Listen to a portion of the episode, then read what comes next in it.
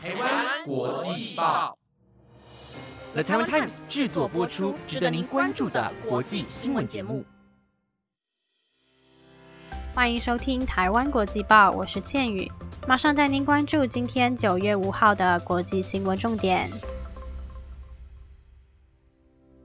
各位听众朋友，大家晚安。大家有看影剧的习惯吗？像我就蛮常看电影还有美剧的。然后在搜集今天新闻的时候啊，我就看到一则让我超级无敌兴奋的消息，那就是《奇异博士二》啦。在所有的英雄当中啊，我最喜欢的就是奇异博士了。我在想啊，有可能是因为我从小就很喜欢魔法这类的元素，所以当我看到奇异博士这个角色的时候，我就超级无敌兴奋的。而且我也超级喜欢班奈迪克的。像是他主演的《新世纪福尔摩斯》啊，还有《模仿游戏》，都是我觉得超级无敌经典的作品。尤其是福尔摩斯，真的是超级无敌推荐大家可以去看，保证你一看你就会想要一次把它看完，而且绝对停不下来。我都已经不知道看了多少遍了。重点是哦，每次在看到 Netflix 要下架影片的时候，我心里都会很紧张，就是一直祈祷。拜托拜托，不要下架福尔摩斯。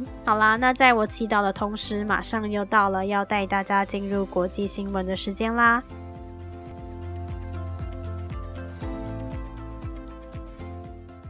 那今天要带大家关注的新闻，包括东协缅甸特使的最新谈判进度，以及白金汉宫的伦敦计划，还有贩卖机现烤披萨的原理。如果想知道更多资讯的话，要记得聆听到最后哦。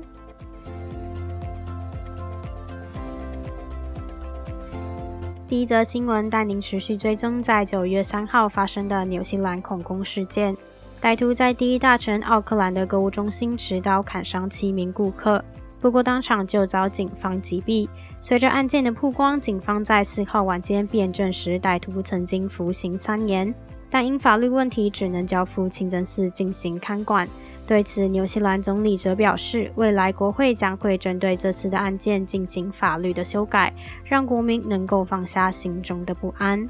根据纽西兰当局的说辞，歹徒叫做萨姆苏丁，目前三十二岁，在十年前的时候透过学生签证来到纽西兰，却在二零一六年开始使用脸书宣传恐攻和暴力极端主义的讯息。一直到二零一八年，萨姆苏丁因为购买刀械且持有伊斯兰国的宣传影片，以不得交保的判刑入狱三年。原定七月出狱的萨姆苏丁，却在今年五月又因持有违禁影片再次被控诉。不过法官将他判处在奥克兰的清真寺监外看管一年，让寺庙的牧长对萨姆苏丁进行辅导和约束，而警方也会同时进行监视的工作。所幸这次的恐攻事件，因为警方的谨慎和迅速反应，让伤亡人数备受控制。事件发生后的隔天，总理阿尔登便向民众保证，一旦国会复会，政府会尽快在月底通过反恐的法律，而反恐法案将会填补以往的法律漏洞，让纽西兰在未来能够将设有恐攻计划的嫌疑人士列入犯罪行为。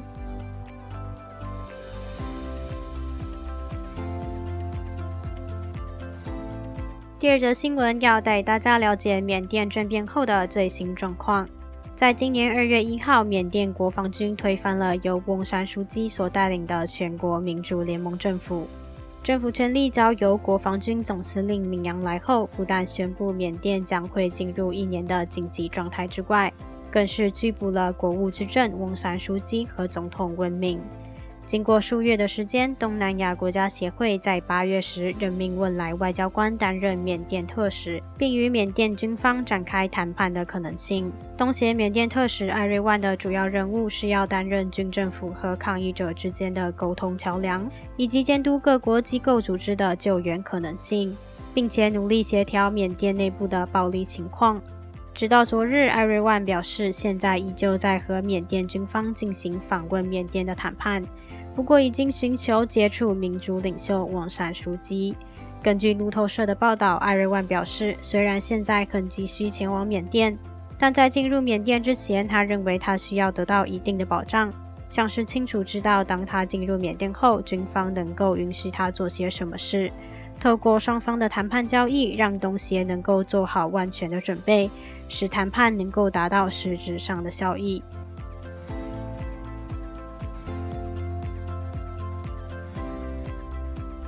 在二零一七年三月，英国《卫报》旗下的报道专栏《The Long Read》在网站上公布因应英国女王驾崩的伦敦桥行动计划。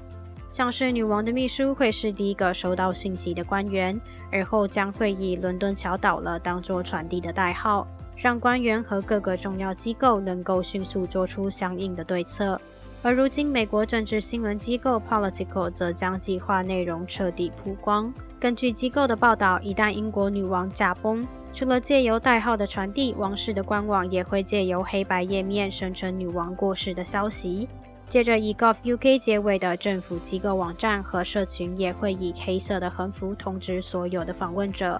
且各大官网若没有获得主管机构的批准，都会避免发布非紧急的消息，甚至会进一步关闭发文和分享的贴文。另外，葬礼预计在十天后才举行，到时候女王的灵柩会先从白金汉宫出发，一路游行至泰晤士河岸边，让民众瞻仰三天，最后才会运回温莎堡的墓室，并安葬于已故王夫菲利普亲王的陵墓旁边。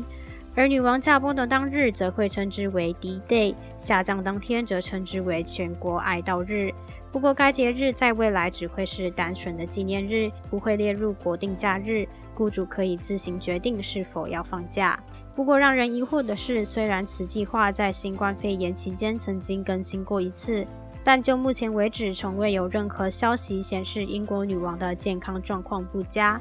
白金汉宫表示，预计将会在下周决定是否要展开正式调查，以此了解机密文件为何会泄密。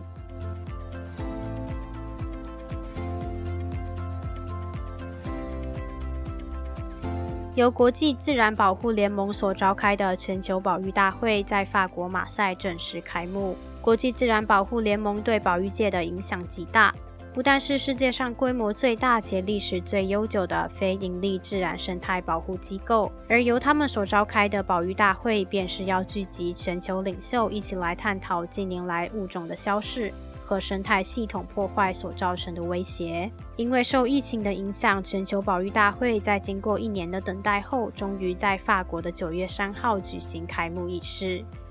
国际自然保护联盟主席欧伯勒表示：“我们正在面临巨大的挑战，因为我们不断的在经历气候变化对社会产生的重大影响，以及生物多样性的快速消失。”而法国总统马克宏则表示，在应对气候变迁的同时，我们也应该要维持和恢复生物的多样性。然而，我们阻止野生动物消失的进度却已经严重落后了。因此，这次的保育大会除了探讨如何补救生物栖息地、非永续农业、采矿以及全球暖化这四大议题之外，还会更新评为物种红色名录。这份名录不但被认为拥有全球野生动植物的最全面评估报告，更是会针对濒危物种制定保护方针，让各国机构组织可以拥有参考的依据。而目前根据联盟的报告，将近有百分之二十八的物种将会面临永久灭绝的风险。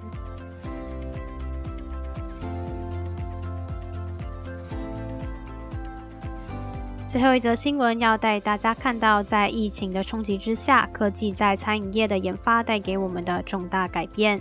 我还记得上次曾经跟大家提过，美国餐饮业会透过 QR Code 的方式让顾客点餐。这次呢，想跟大家介绍冷冻披萨公司 Basil Street 在二零二零年开始在美国的五个州设置能够提供现烤披萨的自动贩卖机。因为在疫情期间，许多餐厅都必须禁止内用的服务，因此美国披萨公司便开始研发能够进行零接触的点餐方法。公司首席执行官 Declan Kinley 表示，美国披萨业的总体收入超过四百七十亿美元，因此公司决定要在量贩店以外的销售。通路创造新的可能性，